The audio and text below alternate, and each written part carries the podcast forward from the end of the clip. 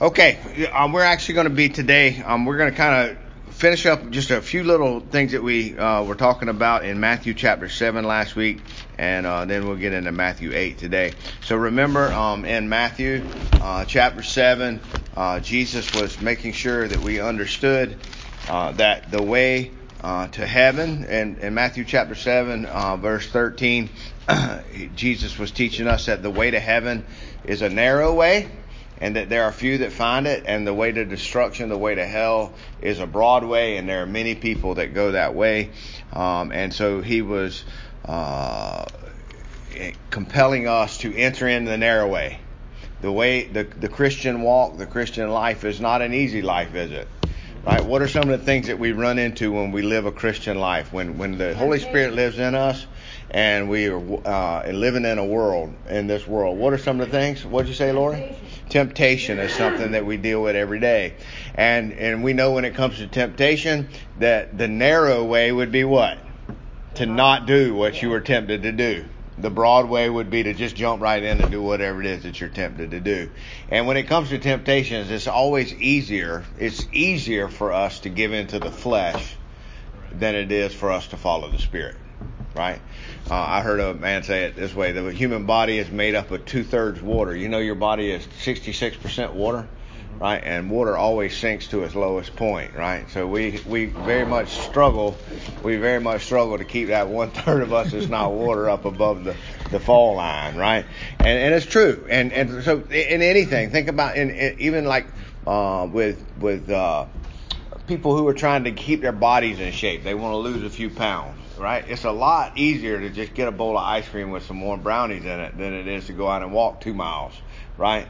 Uh, when it comes to uh, uh, growing in our knowledge of Christ, it's so much easier just to watch television for two hours than it is to pick up my Bible and read the Bible for two hours, right? It's it's easier, and and, our, and so we naturally go the wrong way, and so Jesus is saying that the way to heaven is is uh, is, is a very narrow path and, and very, very few people find it.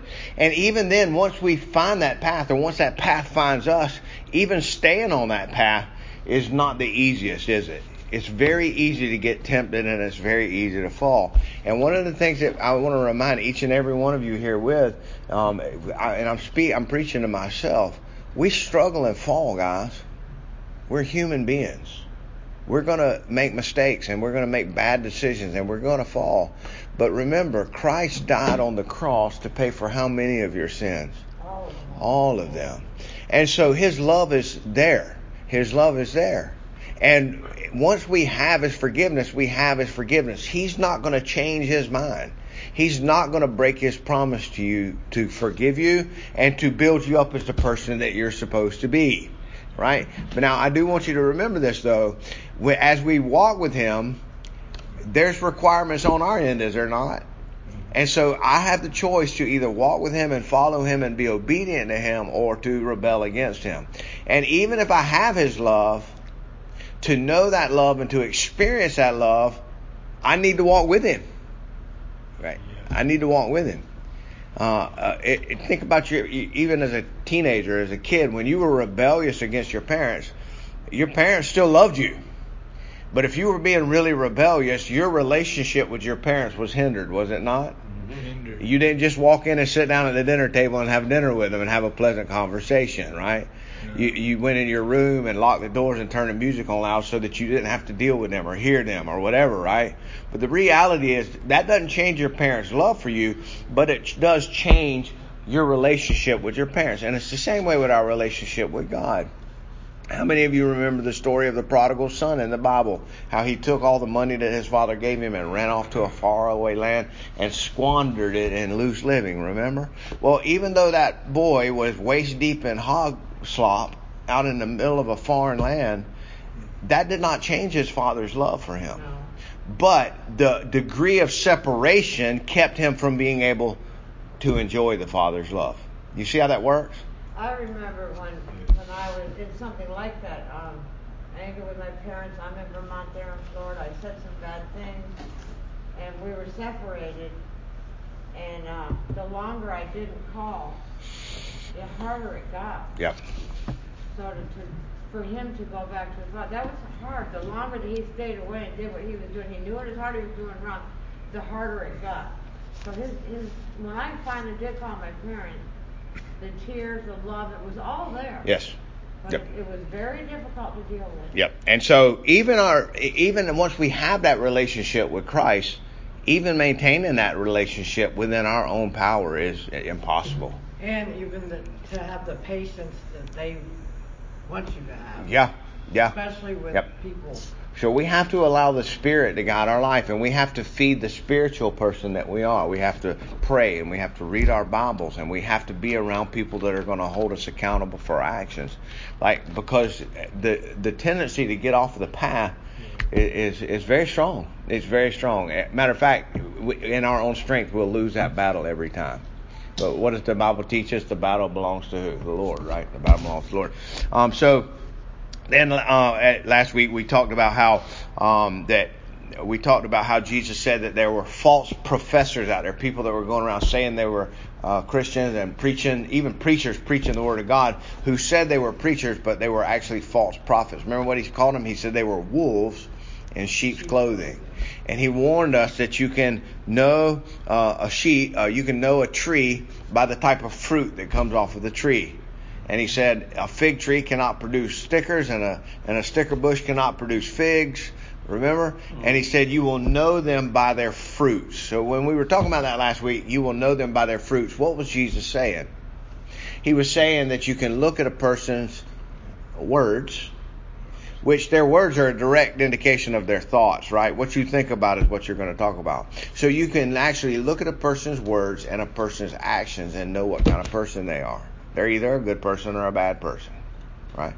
And and our tendency is to say, well, most of the time I'm good, I'm just a little bit bad, right? But what Jesus said was this, what? He said that a good tree cannot produce bad fruit and a bad tree cannot bad tree cannot produce good fruit. And so he told us that you would know them by their fruits. You would you would know them by their fruits. And so that was a uh, a warning for us um, in the kingdom of God uh, to look to others and see uh, how they talk, how they act, how they live.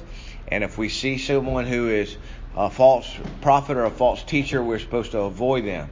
If we see somebody that's going to drag us down the wrong way, we need to avoid them. And not only that, we need to use this as a mirror for our own lives, don't we? We need to think about the things think about the things we think about. And and ch- check our mouth, what's coming out of it.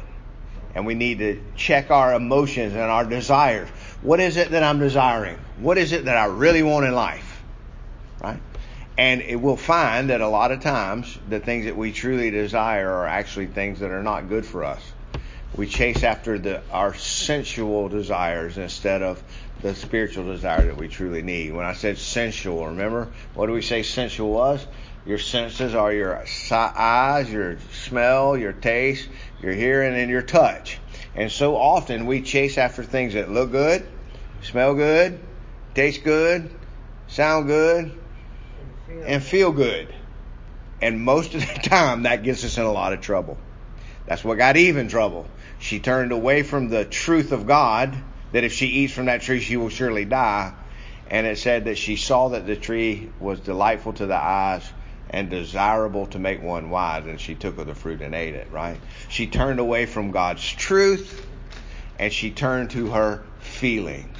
And so often that's how we live our lives. We live our lives chasing after what we feel instead of chasing after truth, right? So let's look at the passage we're going to look at today. It says in um, verse 24. Oh, oh, I'm sorry. We need we do need to get, look at 21, 22, and 23 of chapter 7. He said, "Not everyone that says to me, Lord, Lord, will enter the kingdom of heaven. Many will say to me, Lord, Lord, did we not do this and did we not do that? But in the end, he said, what did he say? Depart from me, I never knew you. Depart from me, I never knew you. You workers of lawlessness." You see what he said? What does it mean to be a worker of lawlessness? We were just talking about jobs a minute ago. What does it mean to have a job? You earn money. You earn money, you work, right? To have a job, you work. Well, Jesus said that there are people running around that's called Jesus Lord, Lord, but they were actually workers of lawlessness. Help me out with that, guys. What does it mean to be a worker of lawlessness? Up to no good. Conniving. Okay, conniving up to no good. What does lawlessness mean? Not obeying the law. Yeah, that's exactly Not right. Following rules. Right, not following the rules, not obeying the law. And so what does he say? They are workers of lawlessness. Their lives are full of rebellion against They're God's troublemakers. Yeah, their their lives are full of rebellion to God's law. Right? Why is that a bad thing? Because God's law is his perfect will. God's law is his perfect design for our lives. There is nothing in the world wrong with the law. The problem is with our ability to keep it. Right? There's nothing wrong with the speed limit signs out there on the street. They're actually there for your protection and for the protection of people that you're driving around. There's nothing wrong with those speed As long as limit signs, right? the problem is with our ability to keep our foot off the gas pedal and obey them. You see? So God's laws, thou shalt not kill, thou shalt not steal, thou shalt not commit adultery, honor God, don't worship idols. All of these laws, these these commandments of his are actually good for us. But so often we don't do what's good for us. We do what we think feels good. You see? And so Jesus said that there were many people running around saying, Lord, Lord, didn't we do this? And Lord, Lord, didn't we do that? But Jesus said, No, you I never knew you, and you were not doing what I told you to do, you were actually doing exactly the opposite of what I commanded of you. So it went from talking about a tree and its fruits. Jesus went from talking about a tree and its fruits, and a good tree putting off what kind of fruit? Good fruit. And a bad tree putting off what kind of fruit? Bad. Fruit. And then he went into saying that there was a bunch of people on that judgment day that were going to say, Oh, we were good fruit. We were good trees putting off good fruit. And what is Jesus going to say? I never knew you, you workers of lawlessness. So they were even deceived in their own minds that they were actually doing good. That can be terrifying. Our, our minds will tell us Yep. that we are Yep. to convince us to do wrong. That can be terrifying, can it? Because we can actually deceive ourselves. And self deception is the deepest deception there is. But still, I used to do that, but way deep down, there's that little voice that says, "No, this this ain't right." Yep. Yep. But It- we choose not to listen. yep. to Our that. conscience will. Um, which, is, which is God's guidance, but we choose not to listen. Yep. Our, our consciences can be a guide, but sometimes our conscience can actually be quieted and muted where we can't even hear it, right? The more you do it, the easier it gets. All right. So uh, let's look at verse 24 to 29 here today, and that's what we'll focus on today. Look what Jesus said. Therefore, everyone who hears these words of mine and acts on them may be compared to a wise man who built his house on the rock. This is Matthew 7, verse 24. Verse 25. And the rain fell, and the floods came, and the wind blew and slammed against the house, and yet it did not fall, for it had been founded on the rock. Everyone who hears these words of mine and does not act on them will be like a foolish man who builds his house on the sand. The rain fell, the floods came, the winds blew and slammed against that house, and it fell, and great was its fall. When Jesus had finished these words, the crowds were amazed at his teaching, for he was teaching them as one having authority and not as the scribes. Okay? So this is the very end of the, the Sermon on the Mount. And so he's been going along all through the Sermon on the Mount talking about what kingdom life is like. I have a question. Yes, ma'am. When you say he was teaching as one of authority and, and not as the scribes, what were the scribes teaching? Were they just barking orders? Yeah, let's um let we'll let's get let's go let's go verse by verse through it. Let's go verse by verse through it, and when we get down to the end of that, we'll we'll, we'll try to answer that question. That's a that's a very good question, Lori. So when we get to verse 29, we'll we'll try to answer that. All right, and so uh, through the through all of the Sermon on the Mount, what had he been teaching? He had been teaching that there is two kingdoms. There's the kingdom of this world. There's the kingdom of God, and that a kingdom. Remember, we said a kingdom is the king's what? Domain. domain, right? A kingdom is the king's domain. It's where the king has rule and authority. And so if we truly are children of God, if you truly are a child of God, then what kingdom do you live in? Kingdom of God. Kingdom of God. That means He's the boss, and you are one of His servants. You are subservient to Him, right? The world that we live in around us is not the kingdom of God. The the world the uh, the, the Bible actually says that the God, little g God of this world, is the ruler of the uh, of the principalities of the, the, this world. That the devil is actually in control of this world all around us. But there is a kingdom of God. And that claim was staked at Calvary when Jesus died on the cross. He was saying, This is my kingdom, these are my people, and he died to establish that kingdom. And so, mm. all through the history of the world, there have been two kingdoms growing along the kingdom of this world and the kingdom of God. And one of the things that you'll find in your life, and one of the things that I find in my life is, is that we have a tendency to try to keep one foot in each kingdom, don't we? Yeah. Yeah. Right? Right? And what does the Bible tell us about a house divided? Well, It cannot stand, right? Our tendency is uh, we want to go to church on Sunday and feel good about ourselves and be happy and, and pray, and then we leave on Sunday, and yeah, then and if it's pouring down rain, it's like, oh, it's raining, maybe I shouldn't go. Yeah, and so then Monday through Saturday we want to kind of live another way, don't we? Right? We come to Bible study, we we have a good time, we read the Bible. Oh man, this is really nice, it's really peaceful and good, and I feel good about myself today. And then we walk out of here, and then from Tuesday until Sunday when we go back to church, we kind of start leaning back towards the world again. You see how that works? Yeah. And so you have to decide which kingdom you're going to live in. The kingdom of this world is fading away before your very eyes. When you watch the news every day, you can see this world is literally the world's coming to an end. yeah, the world is literally crumbling all around you. But despite the world crumbling all around you, the kingdom of God is being built right before your very eyes. And in the Sermon on the Mount, Jesus was trying to teach us that the kingdom of God does not look like the kingdom of this world. And the very things that this world uh, loves and chases after and desires are the very things that are uh, bad in the kingdom of God, that are not fulfilling, they, they're not lasting. But the kingdom of God is being established right before our very eyes. And, and, and so, a matter of fact, I, I just heard somebody talking about that this week. Uh, a preacher was talking about this, and uh, I think it may have been my pastor. I, yeah, I believe it was my pastor at Grace Church, uh, Pastor Cunningham, and he was giving an example of a professor. Was it him that did that? Yeah, I think it was. But it was a professor at a university, and he, uh, this professor, gave her students the Sermon on the Mount, Matthew chapter five, six, seven, to read. And when they got finished reading it, they asked all of the students what they thought about it, and they were like, um, "Who would want to live like that? Like you have to be meek, and you have to let people take advantage of you, and you have to turn the other cheek, and you know." And they were like, "Who would want to live like that?" Right? But then the professor asked them, "Well, let me ask you this." How would it be if everybody around you lived that way? And they, then they had to admit, oh, to love others as you love yourself. You see, so we don't particularly want to live that way ourselves, but it would sure be nice if everybody around us, everybody else would live that way. You see?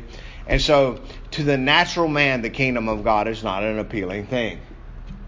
Uh, and so Jesus is, uh, has been going all along and saying, This is what the kingdom of God looks like. And so now what he's going to say is, look what he says in verse 24 Everyone who hears these words of mine and acts on them may be compared to a wise man who builds his house on the rock. All right? So the first thing is to hear his word. What does it mean to hear? Listen. To listen. That's exactly right. And not only listen, but understand what is being said. Right? Um, I can There's a deeper meaning to that, to hear and to to, to grasp it. Yeah, because I can put some earbuds in my ears and walk around listening to music all day, and an hour later I couldn't tell you what songs I heard. Or what the words were to that song. Right. Or you can sit in church on Sunday morning and Yeah. and sit there, and then when you leave for about five minutes later, you can't remember what the preacher talked about. You see how that works? Sunday afternoon, Yeah, yeah. I'm just being honest with you guys. That's what we do. Talked about, and it's like, oh. So sometimes we listen, but we don't hear. And so when Jesus says to hear his words, it means to listen to it and understand it and hold on to it. And so what does he say in in book of Romans? What does Paul say? Salvation comes through hearing. Salvation comes through hearing and hearing the word of God. What does Paul mean when he said salvation comes by hearing? What does that mean? Salvation comes by hearing. Paying attention and listening and learning. Absorbing. Okay? So salvation, what is salvation? Salvation. To get from Saving yourself. Salvation, your body, I guess. Okay, well, if the house is on fire and I get saved, what does that mean? Salvation. S- Somebody runs, No, somebody runs in and pulls me out of the fire, right? Yeah, yeah, right. So what does it mean to be saved? It means that God reached down out of heaven in his love and pulled me out of this fading temporary world that is dying all around me and made me a part of his eternal kingdom. He saved me from hell. Not only did he save me from hell, just like Lori said last week in our class, he saved me from the wrath of his father. Yeah, that, that was, uh, quite amazing. Yep. About it. So he saved me from his wrath? He saved me from hell. He saved me from myself. What does that mean to say he saved me from myself? What does that mean? God saved me from myself. Keep you from doing bad things and Yeah. understand. I'm my worst enemy, aren't I? Mhm. And he changed my heart and changed my mind and gave me a new attitude, gave me new characteristics, gave me a hope that this world could not give me. He saved me. And how does that salvation come? Salvation comes by hearing and hearing the word of God. So right here in verse 24, what does Jesus say? Hear my words and act on them. All right. So I want to show you something really quickly. Turn with me over to Mark chapter 2. Mark chapter 2. Jesus said, He who hears my words and acts on them. All right. Look at Mark chapter 2 and verse 1. Mark chapter 2 and verse 1. When Jesus had come back from Capernaum, several days afterwards, it was heard that he was at home, and many were gathered together so that there was no longer room, not even near the door. And he was speaking the word to them. Y'all see that? He was so what is Jesus doing? He's in a house and he's preaching the kingdom of God. He's preaching the gospel message. He's preaching repent and believe the gospel. And they, some four men, came bringing to him a paralytic carried by four men. Uh, being unable to get him in because of the crowd, they removed the roof above him. And when they had dug an opening, they let the pallet down on which the paralytic man was lying. All right. So what happened? This man was paralyzed. There was four of his friends put him on a cot and brought him to Jesus.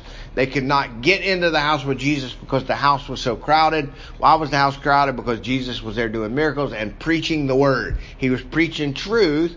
And so these want to know what Jesus was all about. Right, and they brought. Why did they bring their friend to Jesus? He was paralyzed. So what? What was the reason for bringing him to Jesus? They heal them. They wanted him healed, and they care. And so they couldn't get in the house. So they went around to the roof. They ripped open the roof, and they lowered the bed down into the room where Jesus was. Now I want you to look at the next verse because it's very important. Being at look at verse uh, five, and Jesus, seeing their faith said to the paralytic, Son, your sins are forgiven. That's the point I wanted to bring up in that story. These men have went through the trouble of literally climbing up on a roof with their friend in a bed, ripping a hole in the roof, and lowering him down to where Jesus could see him, right? And what it said was Jesus seeing their faith. Jesus seeing their faith. What is that telling us, guys? To say Jesus is seeing their faith. knows you believe in him. They believed in him. How do we know that they believed in him? He could see their faith. What does that mean? Now, Jesus, God can actually look into your heart. He knows what you're thinking on the inside. But that's not what he's talking about right here, is he? No. It said they lowered him down into the room and Jesus saw their faith. What is the scriptures trying to emphasize to us there? They trusted him. They believed in him, they trusted him, and how do we know they trusted him? They went through all that. They went through all of that trouble to get their friend to Jesus. You see? So, your faith is not something that you just carry around in your heart. It's something you put on. It's who you are. live. It's who you are. That's exactly right. Your faith drives who you are. Right? If you say, I believe I'll have another drink, then you are an alcoholic. Because that's what you believe and that's and you act on those beliefs, don't you? Mhm. You see how that works? These men believed that Jesus could help their friend.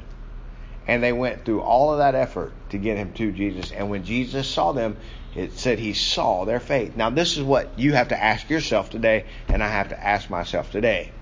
When Jesus looks at my life, when he looks at my heart, when he looks at my thoughts, when he looks at my listens to my words and sees my actions, what does he see in me? Does he see faith? Now watch. We also have to remember this. Jesus don't sleep. He's watching me 24/7. He knows all. He knows the things I dream. Are you with me? So the question we have to ask is what does Jesus see when he looks at me? Now, back to Matthew 24, Jesus said, Therefore, everyone who hears these words of mine, remember, if we hear his truth, Seven twenty-four. 724 that's right matthew 724 everyone who hears these words and acts on them may be compared to someone who built his house on a rock. Now we live here in savannah and uh, savannah is low-lying land is it not it's, uh, savannah is actually a marsh right and our city is surrounded by marsh there's marsh everywhere around us and what happens in our city every time that we get a good rain Flood. it floods. Why does it flood? Because we're at sea level, and so the sea is going to sit at this level. And if we raise up the level, what's going to happen? It's going to flood around us.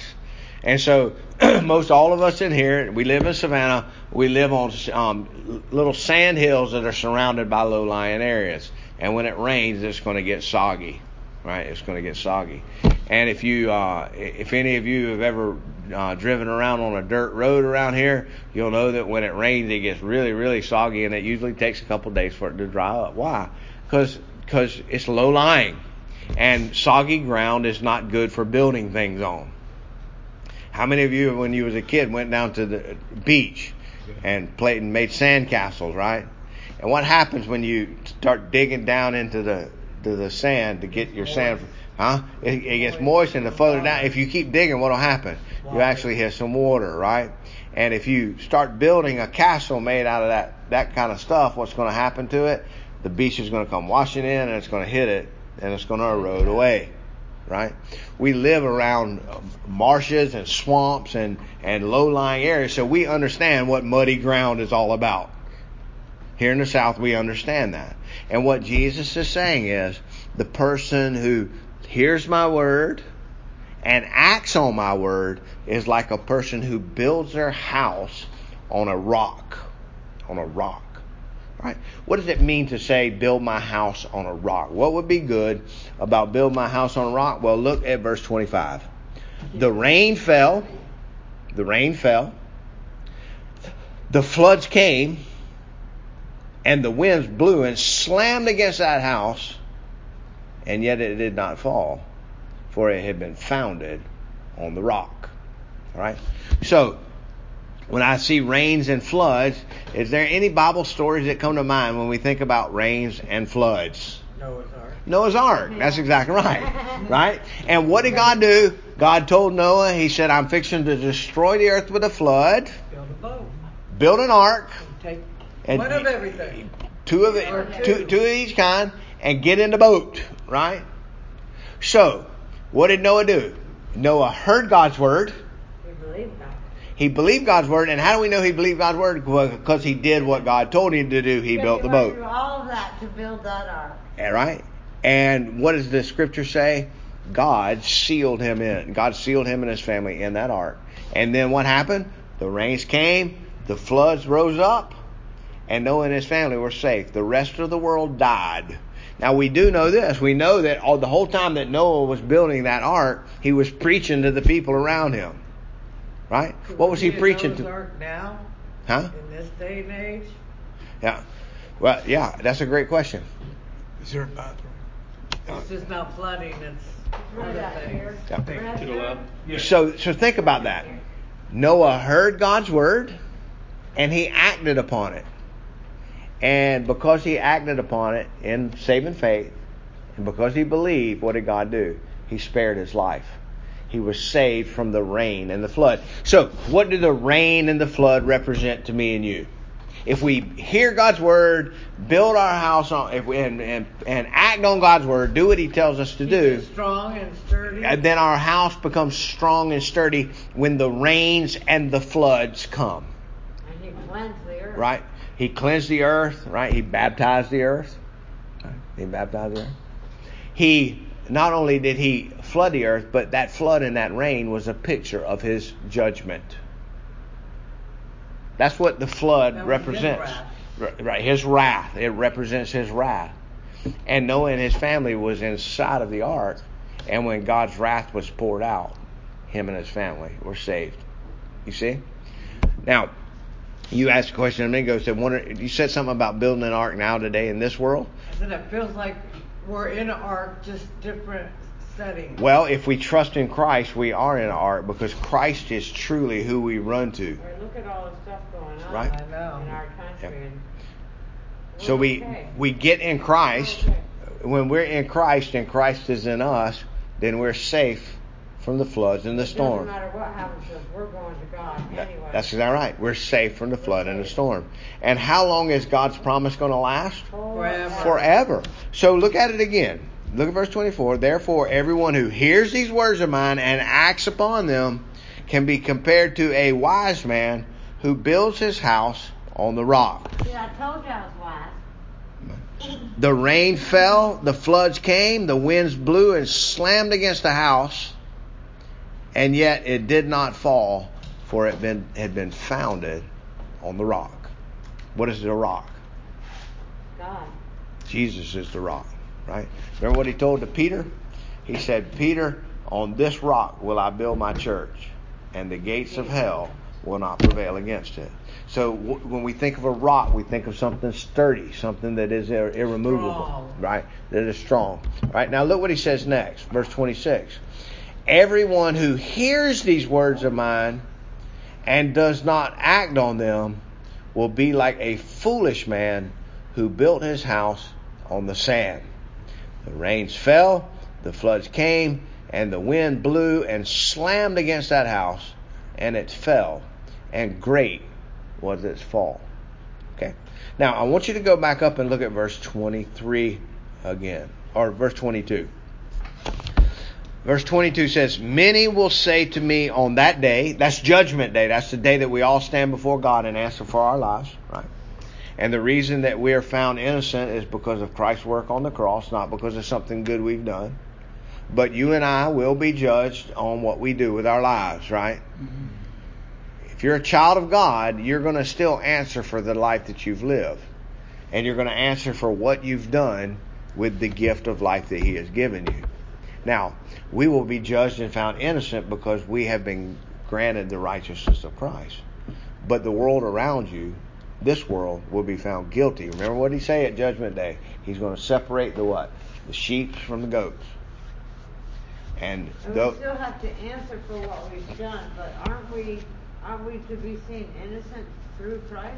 Yes, yes, but we also, but we're going to be responsible for what we've done.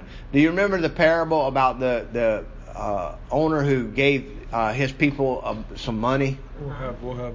Right, Yeah. he gave one five and gave another one five Ten. and gave it- Right. another one one and and then what happened? He went away for a while and when he come back, the one said, "Oh, I took the five that you gave me and made ten," and the other one said, "Oh, I took the the three that you made," you know. So- and then the one guy said, "Oh, well, I only had one talent and I didn't want to lose it, so I buried it in the ground." And and he said, "You wicked and faithful servant." So yes, we we are held accountable for what we do with the gifts that God gives us.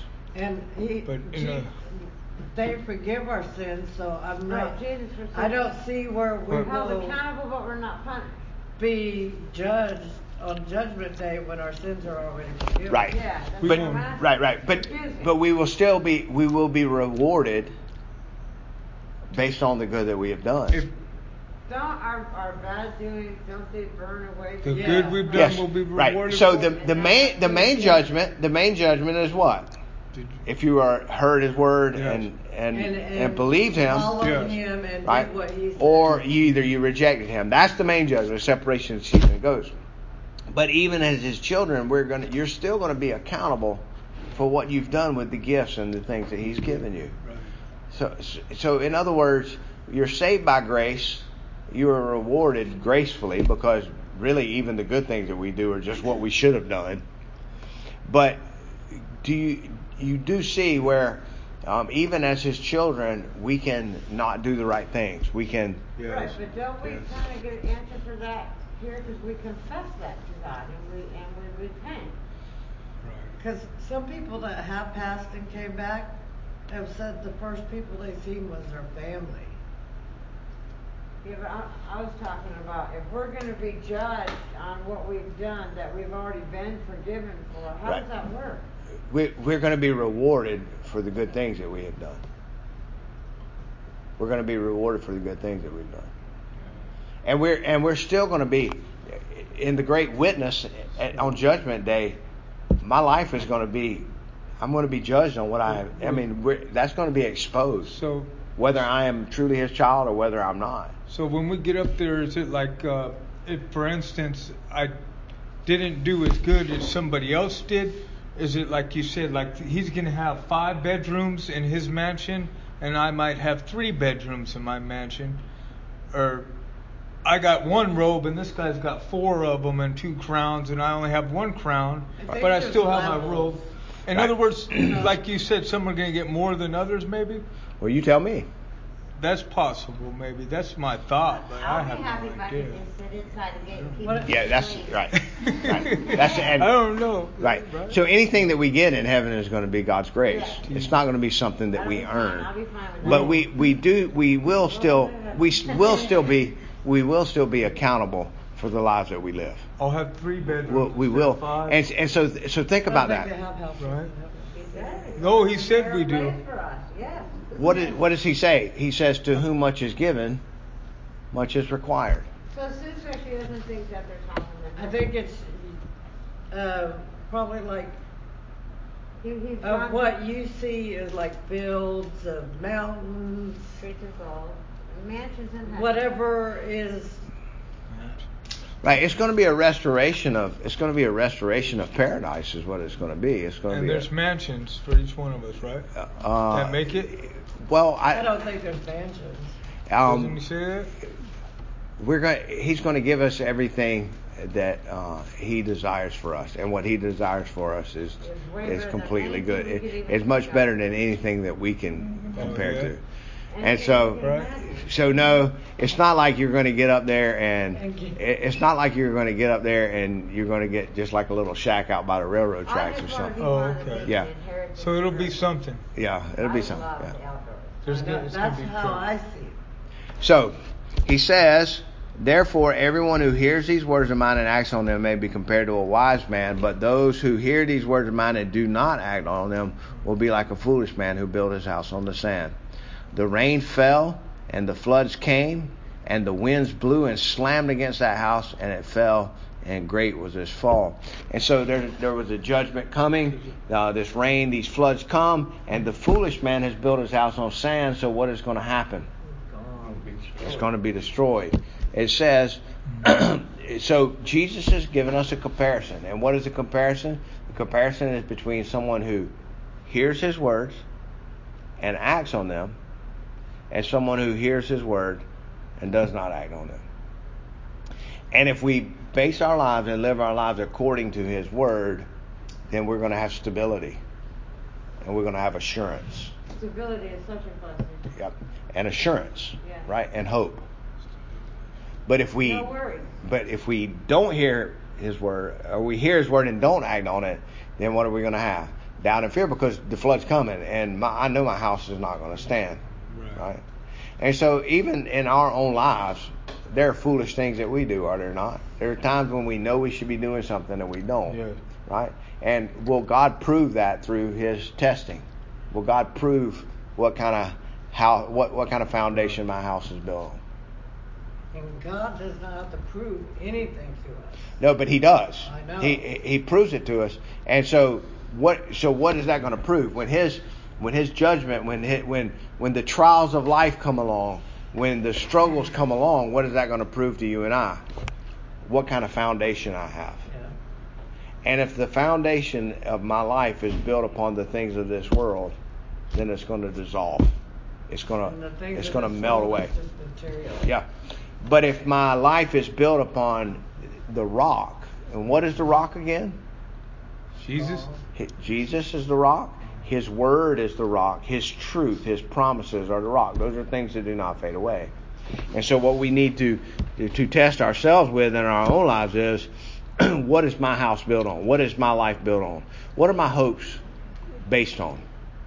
Are my hopes based on a check that's coming in the mail from the government? Is that what's going to bring me my happiness in life? Are my are my hopes uh, based on uh, your handsome looks, right, or your persuasion with people? Amen. Um, It's our soul. Is your is your is your hopes built on a, a new car, right? You know, you get a new car, you wax it and wash it and make it look all pretty, but then you stop at a red light and somebody rear ends you, right? And if your hopes were built built upon that pretty new car that you got, and you get in a car wreck, Well, then you your hopes scratch- going to be it's going to shattered, scratch on the right? Right. Are your hopes? know where we can take it. What? Collinsworth. Here- Here's one. Are are your hopes based on who's going to win the election in November? Right? There's a lot of people that are putting their complete hopes in a man. Yeah. right? Are your hopes built on what the, the politicians and, and, and Washington's going to do for you? Are your hopes built on the job that you have and the money that you make? Are your hopes built on uh, Church. uh, your church, right? Well, no, our hopes should be built on our ch- on on the church. Yes. Yeah, our hopes should be built on the church. But uh, are my hopes built on on my health? How healthy I am today, right? Because what happens? You wake up and you're sick. Our bodies are controlled. So, if I put all of my hopes in the things of this world, it's like building my house in sand. It's going to dissolve away. But if I put my hopes in Christ and His Word, and how will I know that I put my hopes in, in, in Christ and His Word? What is He telling us here? How will you know if you truly trust Him? What was the point that He made in verse You know 24? if really trust That everyone who hears the words and what? does what it says, Acts on them. acts what acts on them. So how do you know if you really believe God? You'll hear Him. You're acting on it and you're following His Good. word. That's exactly right. And Our so, so remember, remember Noah in the flood. Remember Noah in the flood. Heard God's word, believed God's word, and he acted on God's word. How did he act on God's word? He built the ark that God told him to build. He built it according to the word that God told him. He, he built it just like God told him to build it. So he heard God's word and he acted upon God's word. And because he did that, when the floods came, Noah was saved. And it's the same way for you and I. We hear God's word. What is God's word? That his son Jesus came into a world full of sinners and died to save his people. And those who will t- repent and turn away from sin itself and turn to what Jesus has done on the cross will be forgiven and will be saved. So what do I have to do? I have to act on his word. I have to hear his word. What is his word? That Jesus died for sinners. And, I, and I'm the greatest of them, right? He died for me, and I have to turn away from this world, turn away from sin and self, and turn to the work that Christ Jesus did on the cross. Right? Now, does me turning into does me turning to Christ save me? No, it's the work that Christ did on the cross that saves me. But if I truly hear that and believe that, what am I going to do? I'm going to turn to Him. Yeah. I'm going to turn now. You see? And you're gonna be. My husband Well, locked his keys in your house, so we have to go there right away. So, Okay. So if if Noah had uh, heard God say that He was going to flood the earth and said, "Well, I'll just wait. I ain't going to build no boat," Noah would have drowned with everybody else, wouldn't he? Right. So his actions were a proof of his faith. And that's one of the main things that Jesus has been trying to teach us here in verses 15 uh, through uh, 27 is that if you truly are a believer, if you truly have faith, then you're going to act on that faith. And if you're here today. Yep. If you're here today and you're struggling to do that, then stop trusting in what you're doing and turn to what Christ has done on the cross. Because it's through His power and through His promise that I can stand when the floods and the trials come. If I'm dependent upon myself and what I do, I'm going to fall every time. And so it's very important for us to hear that and to see that. Now, um, we'll wind up with this. Lori asked, she said, verse 28, when Jesus had finished these words, the crowds were amazed at his teaching. It says in verse uh, 29, he was teaching them as one having authority and not as their scribes. What does that mean to say he, he was teaching with authority? Why was he teaching with authority? Because they were his words. And he already knows. They were his words. Remember what he said? He said, Moses said unto you, but I say. Right? So what is he doing? He's saying, I'm the one that gave Moses the words that he spoke, but now I'm telling you, and nothing that he said then would contradict what he said through Moses. So the entirety of the word, Genesis to Revelation, is what he says. And so when he's speaking, he's speaking from himself. He is God. Jesus is but God. It was confusing because the Sadducees, they were the authority. Am I wrong? See? They they were looked upon as the authority, as the knowledgeable ones, as the ones who had the education, the ones that understood the scriptures. Right, so they were more like barking the law instead of. Yes, they were more they were more or less what was in their parrots. They were more or less parrots. They were just Right. they were just Okay. echoing out what it said. And Jesus could look at you and know what you're going through and, and teach you what you need. to Well, not only that, but he was speaking his very it was from his own authority. He was the authority. He's the one. He's the one that the words come from. Right. where these guys were just repeating what he had said. And not only that, they were also twisting his words around and making it say what they wanted it to say. And so I, I don't know. I, I, have a, I remember when I was a kid, um, I have a love for history, and one of the reasons I have a love for history is because I had a history teacher back in high school, and this history teacher never used a textbook. We didn't use a textbook in his class. And what he would do is he would stand up in front of the class and he would close his eyes and he'd tilt his head back, and then he would just start teaching us about history and it was from a love and a knowledge of what history was about. He, it was in him. It was a part of who he was, and and so you could uh, the the the passion that he had for the history um, influenced you to be passionate about it. It wasn't like he was just picking up a textbook and writing something on a board and saying, "Now copy this down and remember this date and remember this date and remember this date." There was meaning and purpose behind every date and every act and every uh, amendment and every uh, thing that happened in the world around. And and so Jesus is not just a parrot. He's not just echoing out what the word says. He is the very word. And so um, you when you when you work with people, you'll find that if you've been through the things that they've been through, then your words will echo more with them than someone who doesn't know what they've been through. Right? Why is that? Because you trust them. You know that they know what you feel and, and they understand you, and so you're more willing to listen. And so Christ is the very word itself. And so when he speaks, he's speaking from himself, who he is.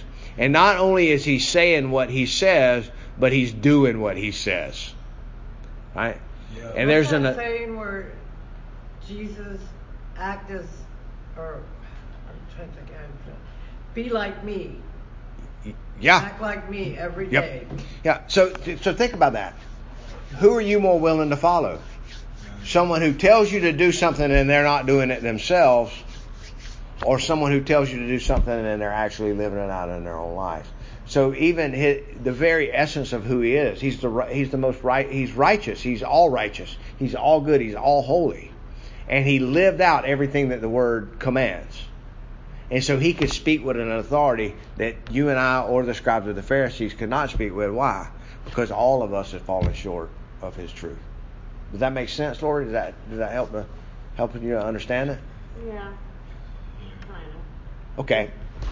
There's, the Sadducees thought they were the authority, but they were when when people heard Jesus talking, the people were different. Right. Well, and he so he had not been to their schools. He had not been. He he was not uh, part of the clique. Right. He was. Right. That that's a good point. You see, he wasn't, and so, and he was speaking from. I- He is the authority, so he's speaking from authority. Where these people are giving their opinions. So the, the Sadducees, uh, they should have heard that, seen that, and known, and they were blinded. Of course. But God didn't open their eyes. God chose not to open their eyes, right? Yeah, they, they were blinded by their own self righteousness. Okay. They they had become a law unto themselves. They They had decided become- to follow themselves. Right, they had become their own authority, and the problem was their authority wouldn't stand. So, um, with that said, um, guys, when we when we talk about heaven, that's always a tough, and and even with the judgment, that's a tough thing to talk We're about so eager because to know what it is. yeah, it, and and so what I do know this. see, I, um, people that have died say their families waiting and they came back. Yeah, I don't I don't listen to anything. I don't I don't listen to any kind of I mean, who's to say? I We don't listen to any kind of post death. knows. We don't. Well, we but Paul Paul went up. Paul was actually snatched up into heaven and had a vision of heaven. And what he you know what he said in the Bible about it? It's too. It's I can't put it to words. I wouldn't even want to try to do that. So the guy that wrote two thirds of the New Testament had a uh, out of body experience and went to heaven, and he said I can't even write about it. And for some reason, when I was in elementary, I thought heaven was just gold. Everything was gold. Well, uh, gold is a picture of Dreams. purity and and, and uh, purity and value. So they're symbolic. Locked out of his car, so. I- Okay. All right. So um, when it comes to heaven, just remember this, and when even when it comes to the judgment day, the fact that we are covered in the righteousness of Christ and covered in His blood means we are forgiven. But that does not mean that we're not accountable for the lives that we live and the way that we live our lives. Our he's going. He's given you talents. He's given you gifts. He's given you ability. He's given you opportunity. Right. And you need to take And advantage of those things. It's very good to be able to understand that. And when it comes to heaven and what it's going to be like, remember, it took God seven days to make this entire world, the universe that we live in. It took him seven days to make that. And he's been working on a new heaven and a new earth for us for 2,000 years. So it's going to be a little bit better, I would say, right? I was. Yeah. He said, "I go to pre- right. I go to prepare a place for you." All right, Father, thank you for this day. Um, thank you for this time together. Forgive our ramblings, um, but take your word, your truth, and uh, and the things that we've discussed today, and help them uh, help us to apply them in our lives. Help us to hear your word. Help us to be like the wise man who hears your word and acts upon it. Help us to not be like the foolish man who hears it and then walks away. We need to be, uh, our lives need to be established on you, our rock and our Savior. And it's in the name of Jesus we pray. Amen. Amen.